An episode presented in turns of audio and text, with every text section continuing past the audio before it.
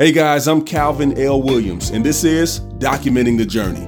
We talk to operations and thought leaders about what are their greatest challenges, what they did to overcome, and what are they most excited about for the future. Join us on this journey and run a better business, create more value, live a better life, and be inspired by the spirit of continuous improvement. I am extremely excited. This has been a long day, but this is definitely the crown jewel of my day. I'm here with Katie Anderson, author of recently released book Leading to Learn, Learning to Lead. Did I get that backwards? You got it backwards. It's learn. I knew I was going to do that. learning to lead, leading to learn. Is that right? It is right. Okay, okay.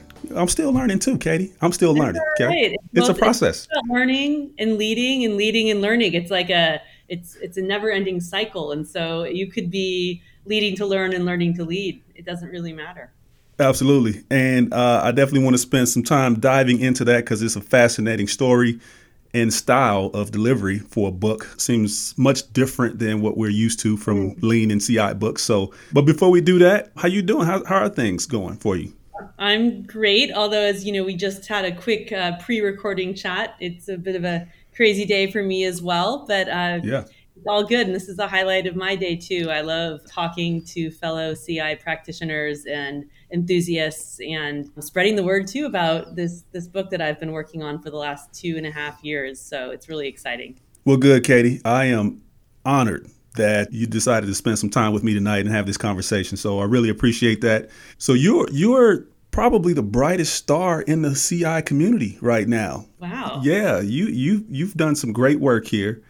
And I, I really want to understand your story a little more. Tell me a little bit about your background. You know, I know you you graduated and went into uh, coaching and facilitating and some other things. Tell me how that part of the story unfolded up into the, the, the your recent project. Sure. So I'll try and do the the fast version, but I had a a first career in public health policy, actually. I have my master's in public health and spent many years working in academia and thinking I was going to pursue my PhD in research and teaching, which I, there are many things I love about that. But I took a, a career change pivot when I took a job at what's now Stanford Children's Hospital in their performance improvement department. Interesting. Okay. And so that was my link, you know, it was a public health connection there I'd come from healthcare consulting as well. And it was in Stanford Children's early days where we were starting with some like 5S projects and few dipping our toes in the lean way of thinking. And I got really excited about how the tools and the techniques this is you know back in the early 2000s of or the mid 2000s of lean really were about engaging the people who do the work yes. to come up with the solutions to their problems. And i just loved that. Absolutely. Um, and sort of my lean journey paralleled the the children's hospital's lean journey i got more excited about um, learning more concepts and asked my boss if i could get some training. And so i went out and i was sort of the the alpha tester for for the company, I'd go up to Seattle and get some training and then bring it back. And so as I was learning, the organization was too. And it just was so impactful for my for my own learning. I ended up working with probably like, I don't know, so many different departments almost across the entire hospital, learned a tremendous amount about hospital systems and healthcare and also what it meant to be like a CI consultant practitioner within an organization.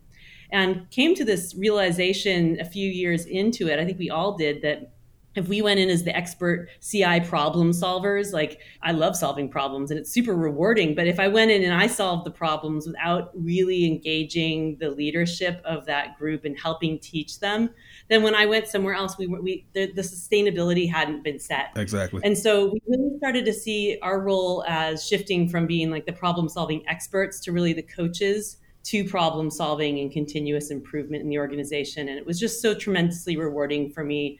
And in some ways, really connected back with that academic fire within me about learning and helping other people learn. After about six years at Stanford Children's, I took a, a different, more senior role at another local healthcare organization, which was also super exciting and working at a, you know, a different level with strategy and running a team. And then I retired from my, my what I might call my corporate career and started my own coaching practice in 2013 and it's been uh, haven't looked back since then. So it's been really, really a thrill. That's a fascinating story. Just listening to you, I could tell that you are you are very uh, you're an excellent coach. I know Karyn Ross. I've met her once or twice, actually. Once, in, once, once live and once virtually. She's fantastic as well. That's awesome. Really appreciate what you guys have done. So, what would you say? I mean, you you hit on a couple of key learnings from that experience. What would you, if you can boil that down into one major takeaway, what would you say that that one thing is? Oh my gosh, it's so hard to say any one takeaway, but I would, for me, and it's been one that I've had to practice through my whole life, but specifically about being a coach and a CI practitioner, is connecting with my purpose in that role, which is not to own the problem solving, but to help teach and coach other people how to solve the problems that they own. That's powerful. So, how can I be a better problem solver of the problems that I have ownership for? And then, how can I help other people frame their purpose, frame their problems, and be more effective at solving them? Sort of getting out of that habit of telling and getting more in a habit of asking and developing, I guess, a greater I don't know if sophistication is the right word, but a better skill in being able to identify where different learners are at. Do they need more directive teaching in a moment, or are they more advanced in their capabilities and, and showing up and just being more sort of open coaching can be very helpful for people in that in that place. Wow, just love that. So tell me about.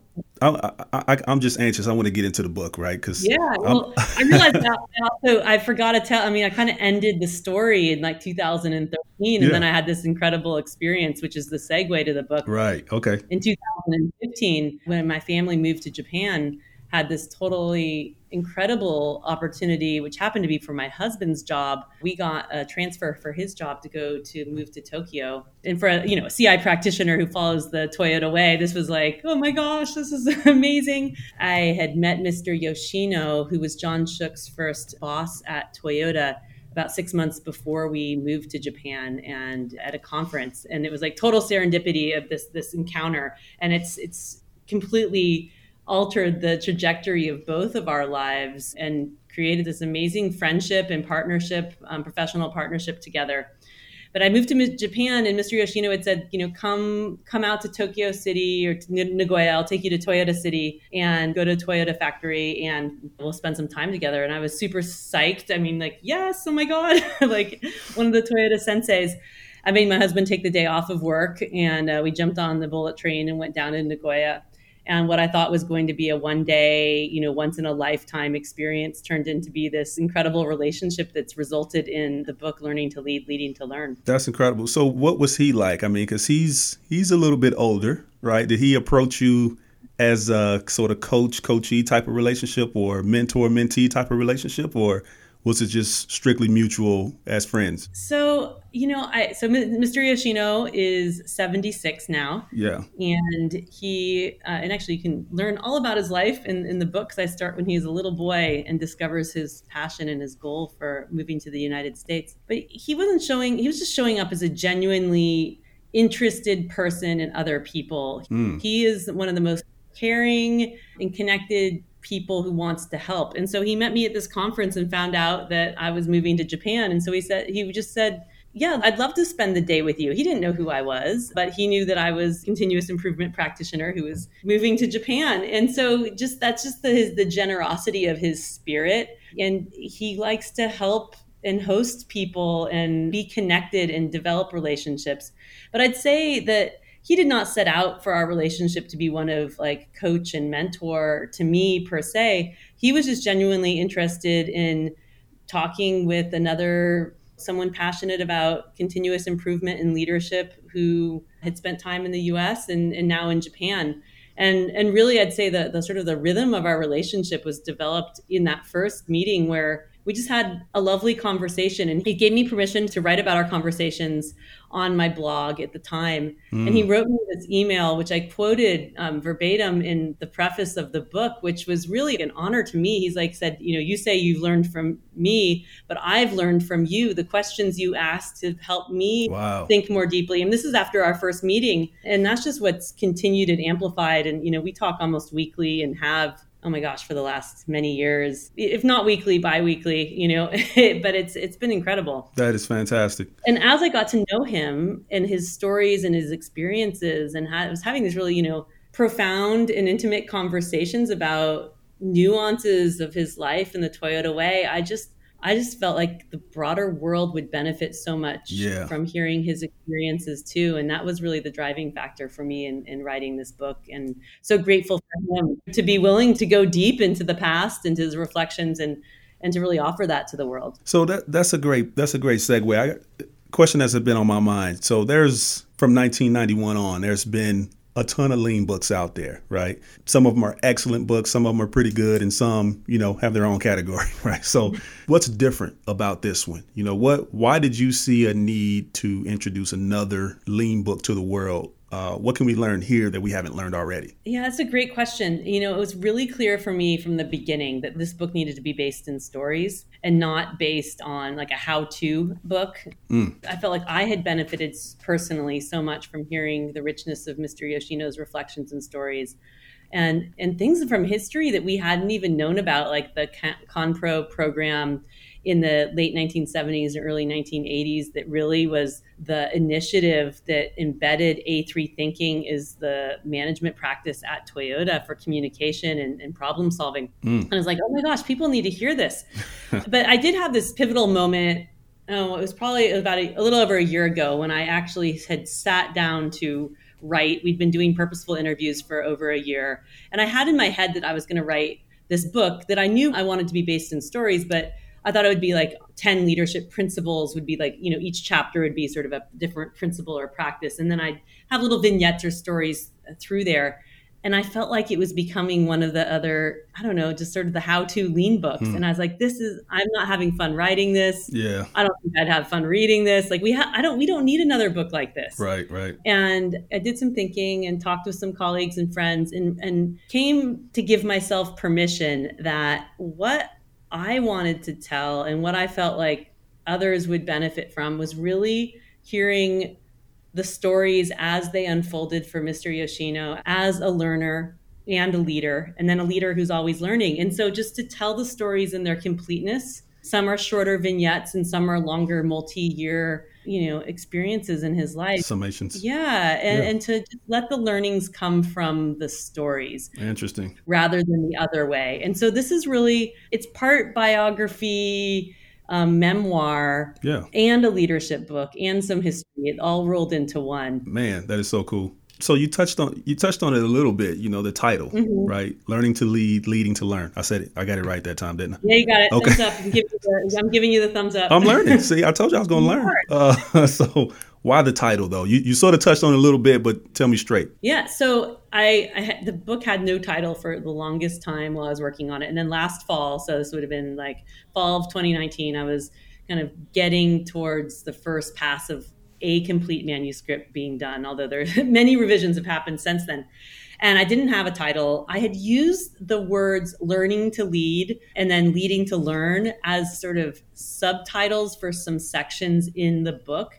And they just kind of were, I was sort of sitting with them and really liked them. Although I started with a working title at that time called Practicing Hansei. Hmm. And Hansei is a Japanese word that means reflection, reflection or, yep. or self reflection. I was really immersed at that point in sort of the meta story of this book is the practice of reflection and the partnership of, and reflection that Mr. Yoshino and I went through together hmm. to create the book. Interesting. Um, but I was concerned about using a Japanese term in the title. I didn't want it to be something that was confusing for people. Yeah uh, or be like, what what is this Hansei thing? Or did it seem like something other than? Sometimes people are turned off by the Toyota production system and other things because of all the Japanese words that are used. And I, I was thinking about, okay, well, what's this book really about? That's the meta is about reflection and the power of reflection for learning.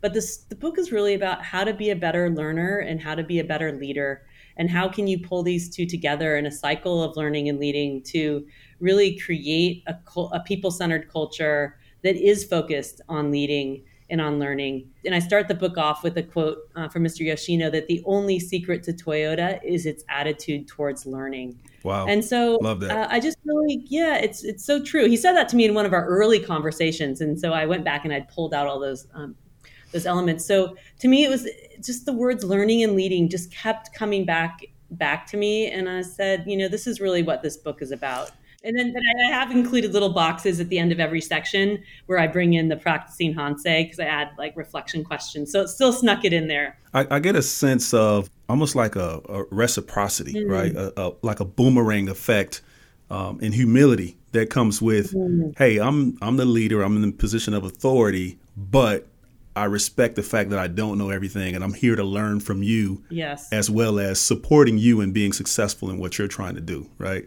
Um, absolutely. I, I, get a sense that that's very core to his nature. Do you think that was core to a lot of the leaders in Toyota? Yes. Yeah, so, well, so it's interesting, and this, you discover this a little bit throughout the book that you know certainly Mr. Yoshino does not consider himself like he he considers a very a very sort of typical Toyota leader or manager. He actually doesn't even like the word leader because he's, you know, not the top CEO mm. suite level. But when I frame to him that leader in this context is about, you know, leading at all levels and being the type of person that people want to follow, not just being a manager. Mm. Wow. I was like, okay, I guess I, I guess I am a leader. Yeah. He's both typical of, of many Toyota leaders, but also not typical. But there is this culture of, he calls it the chain of learning that's passed down about how to behave as a leader and how to support other people. But certainly, as you'll discover in the book, that he had managers who weren't in this model. Hmm. So it's not like all Toyota managers are great leaders, but certainly they put intention to cultivating a certain type of leadership style in the 70s and 80s and beyond. That is what we consider more of this Toyota leadership model that, that Mr. Yoshino would fall into in the spirit of Mr. Nomoto, who was a very influential leader at Toyota at that time.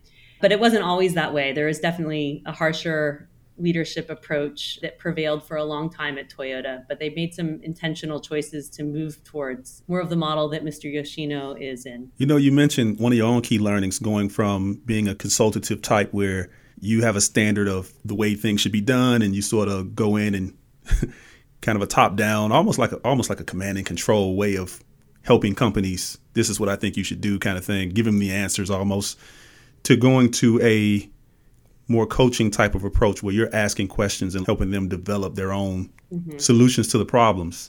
And it seems like, you know, to do that, you got to divorce yourself from the tools, right? Because, mm-hmm. you know, having the expertise with tools sort of gives you maybe a sense of authority to where you can tell people what to do and how to do it to, to some extent. But it seems like at Toyota, they have very different attitude toward tools and the role of a advisor, coach, leader type position. What were your learnings around how how they looked at you know talent development, problem solving versus the way a lot of us have originally learned lean and continuous improvement? Most of my knowledge about Toyota is from working with Mr. Yoshino and hearing his stories, and of course, visiting Toyota and, and suppliers on my Japan study trips.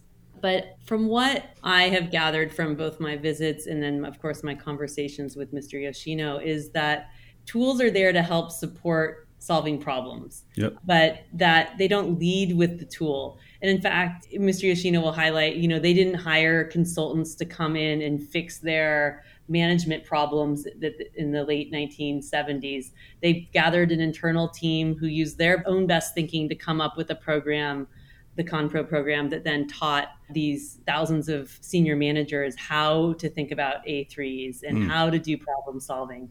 Uh, Mr. Yoshino often talks about, you know, don't worry about the exact like format of a certain tool. Lead with the principle lead with the thinking. If the tool fits great but if the tool doesn't fit don't use it.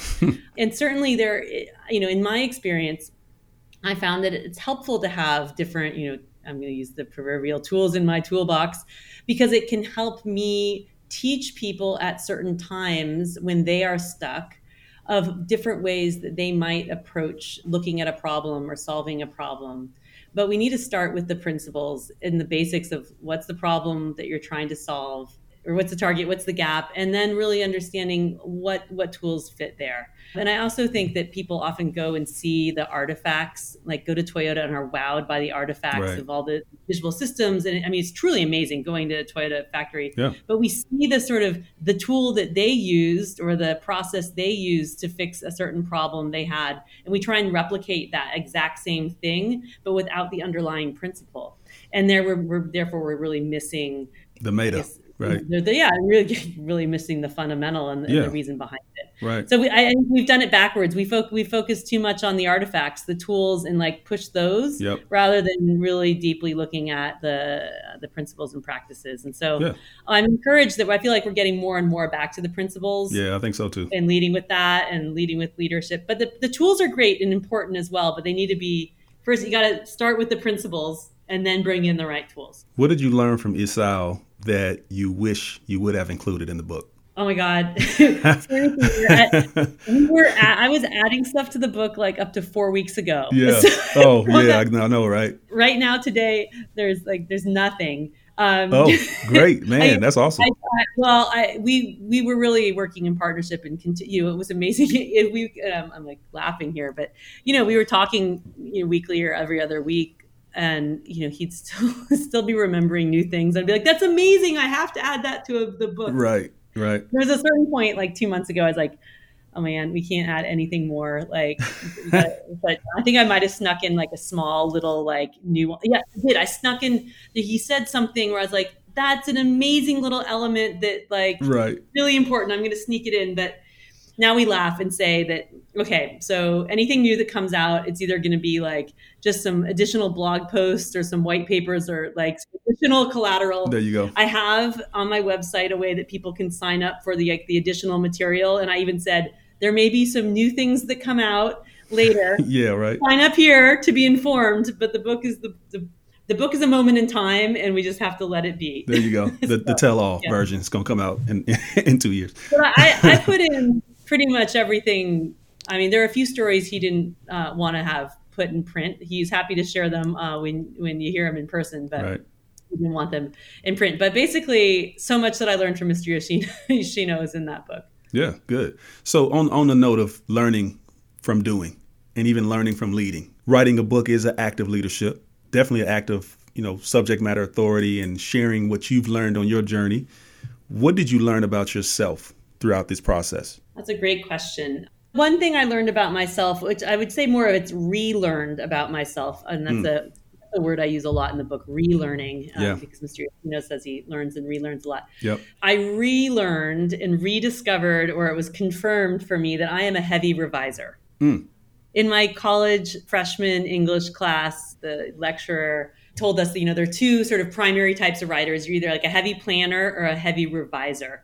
Well, I I knew I always was a heavy reviser. I'm someone who has to like let it all out onto a piece of not a piece of paper anymore you know just let my fingers fly just get in a document and sort of figure the structure out through multiple revisions Yeah. Right. um, rather than having this very clear structure and then I just like pop it in. And I always wished I was that way, but I wasn't. And like this Yeah. book, uh, this book definitely confirmed that for me. And this was a book of true PDCA after PDCA after there it is. PDCA. Um, but that's that's the way I write, and that's that was reconfirmed for me. And I guess the other thing for me through the process of working on this is really about how there's this phrase that Mr. Yoshino first said, and that I've really um, taken to heart. Actually, Karyn Ross and I have adopted it as our Katie and Karyn's coaching community uh, motto that one plus one equals way more than two. Hmm. And the power and importance of collaboration and partnership. Obviously, I wrote a book about Mr. Yoshino. I couldn't have done it without him. But really, the number of people who were tremendously helpful to me in asking questions, in reading early chapters, in helping me navigate the, the publishing world and the writing world, and, and how we just can accomplish so much more when we um, leverage our community and invite more people in to help us. That's incredible. I just assume you you had some type of improvement kind of going for yourself, right, in the process of putting this together. So you mentioned like you know a lot of these were blog posts, and then you sort of formatted them into the book. But tell me tell me about your own personal improvement kata and probably self coaching kata that that you did to to get through it. So I'll, I'll use the, the word kata Okay. um, in its true form of, or like original form of the word, which uh, from Japanese, which means routine or practice. There you go. Okay. And for me, I have uh, I've developed a strong routine of uh, of self reflection and learning and really understanding so this is not like the, the quote unquote toyota kata but really connecting with what's my purpose good. what's my intention. So what's important to me and i call this leading living and leading with intention. Like what's important to me inside either on the on the on the macro level you can't see my hands i'm a big i'm a hand gesticulation uh, speaker. It's a, bad thing about podcasts. Um, so on the on the on high level like what's my greater purpose? Or for this book like what was my purpose in writing this book? What was I what was really important? And then how do I align my behaviors and actions to achieve that purpose? And mm. then I also brought that down to like a daily or weekly level and um, what are the things I needed to do to keep moving forward and to not lose sight of the real purpose in creating this book. Yeah. Uh, and so for me, my kata is about connecting with intention and aligning behaviors and actions to achieve my my purpose for that day or my purpose in life. And so that's been really powerful for me. What's your routine like for that? Is is it like a daily routine, weekly? Do you have uh, kind of time blocked off to do that? How's how's that work for you? Well, it happens.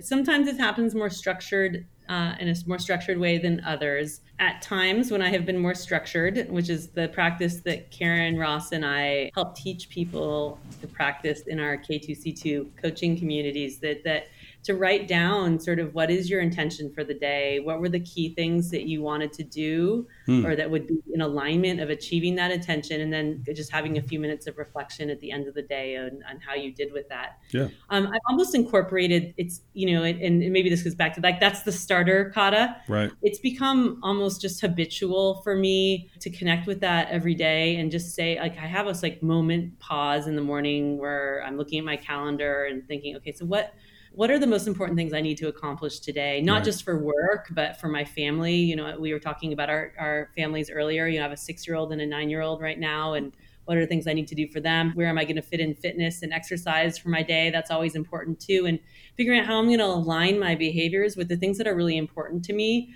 about my personal life, my professional life, and my health as well. And then just taking a moment at the end of each day to be like how successful was i? What was my level of stress? If i was like super stressed then clearly clearly i wasn't wasn't successful in something. So what do i need to adjust? So it's it's almost like become just habitual uh, part of my daily practice of just reflecting on what worked well and what didn't and Good. what do i need to adjust? And and i call it having an intention pause like having those moments throughout the day where you remind yourself of what is my intention here okay what how can i let go of all the things that are not aligned with that and and really be focused and present in the moment so that i am achieving that good i've been toying with the, with the concept myself and i've actually started doing it unintentionally but now it's becoming more intentional called a, a power hour where mm-hmm. I actually walk myself through what I call check, reflect, plan, and do. Right? It's it's PDCA, but it's yeah. first I check the result of what I did yesterday. I try to do daily improvement. Then I reflect on what I learned from what I did, what result it produced, what what was the outcome, what's the what's the difference from my hypothesis. Then mm-hmm. I plan. Okay, what am I going? to You know, what's my hypothesis? What am I going to do next? Am I in alignment with my bigger vision? And then yep. do it, and then give it you know, the next day before I come back and go through the check, reflect, plan, and do again. Yeah, that's great. And I would say that it's too it's, it's too bad we call it PDCA because it really should be CAPD. Uh, yes, uh, you, know, you, think so too? I thought I was weird when I thought. start with reflection. It starts with reflection. That's actually in the book. I put it in because we start See, reflection at the there beginning. It is. See, I'm, I'm, learning just from hearing your voice, right? Yeah. I'm learning things you're not even saying. From No, you, you already knew it. You already knew it. You're just I'm just yeah. confirm that you're you're not alone in uh, yeah in that correct. I, I, just told him myself that I have to get to the book. It's on my reading list. I promise by uh, right. by the end of August, it's it's going to be a done deal. So, all um, right, fantastic. I want to hear what you what your reflections are, and uh, I'll be curious. Yeah, yeah, yeah, I'd be happy to share that with you. So, on the topic of books, what are you mm-hmm. reading? Are you reading? Are you just completely burned out from books? Like, don't bring a book near me for a while. I haven't done much reading of like of books for a while. Uh, but I was excited. I'm taking sort of a, a, few weeks to have some reduced workload and spend sort of reconnecting with my family after the intensity of working on this book. Yeah. And I am reading a well, so I've been reading many books, but to my children, like my favorite series, the Oz series, and now the another one to my my kids. But that doesn't really count. But I am reading a business book right now of an author called named Barry O'Reilly and a book called Unlearn. Oh, I think I've heard of that. Uh, and I'm loving it. And actually, because it's it says it talks about unlearning and relearning, hmm. and uh, I use the word relearn so much in uh, in the book Learning to Lead, Leading to Learn. Yeah. And Very cool. Barry, I got connected with Barry. He hosts a podcast too, and we're going to talk um, in a month or two. Yeah. And so I thought I would read his book, and I'm loving it. So um, yeah, Unlearned by Barry O'Reilly is what I'm reading right now. Very cool. I need to add that to my list too. I've heard about that one. The other one that's on my list for this month is Mindset. trying to get through Tiny Habits. Great, fantastic yeah. book, a ton of ideas. It's just taking me a while to get through it. I'm an audiobook guy, and I don't know why uh, this yeah. one I'm just struggling with it a little bit, but it's it's it's really a great book. Great. Well, it's on my list as well. So I'm excited to be able to read uh, read some more. Yeah. And doing an audiobook is on my uh, list for figuring out um, how to do in the coming, you know, three to six months as well. So, oh, see, you but should, wait, read the book. You should have told book. me that. you might not want to mention that one to me because I'm now I got to. No, no, I'm going to read the book. I'm going to go buy a copy, read it. I've read some of the notes and I've heard you speak at other places about it, and, and I'm certainly intrigued. And 31 reviews, five stars, perfect five stars on Amazon. There's definitely some magic there, right? Already. Super honored. Yeah, yeah, man. It's uh, it's it's you know, I, I've contemplated writing a book. I also write a blog. And at some point in life, I probably scrap together some of those ideas into a book. So I'm certainly inspired by what you've done here and uh, look forward to the day when you and I can sit together and talk about the process of writing too. a book together. Yeah, yeah happy to do so. Yeah, very cool. Okay, so if people want to get a hold of Katie, what would be the best way to do that? You got any events coming up? Anywhere people can meet you in person? Well, I don't know about meeting me in person. I don't, we'll have to get through the pandemic yeah, for uh, right. a little bit, but. Uh, so a few ways to get in touch with me. First is my website has all the information you'd need, and that's KBJ Anderson with an O N. Uh, and the B and the J are from my uh, maiden name, which is now my middle name. So Katie Brian Jones Anderson. Okay. That's kbjanderson.com.